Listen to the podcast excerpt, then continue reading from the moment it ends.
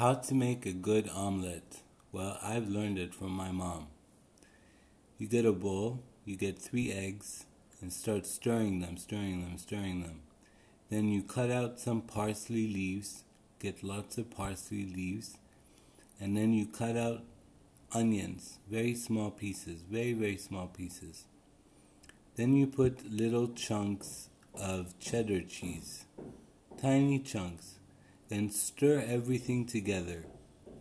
Add pepper and salt and a little paprika and throw it in the pan and see what happens.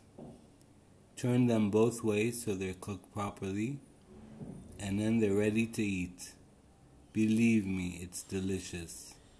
The secret ingredient of all of this is the parsley.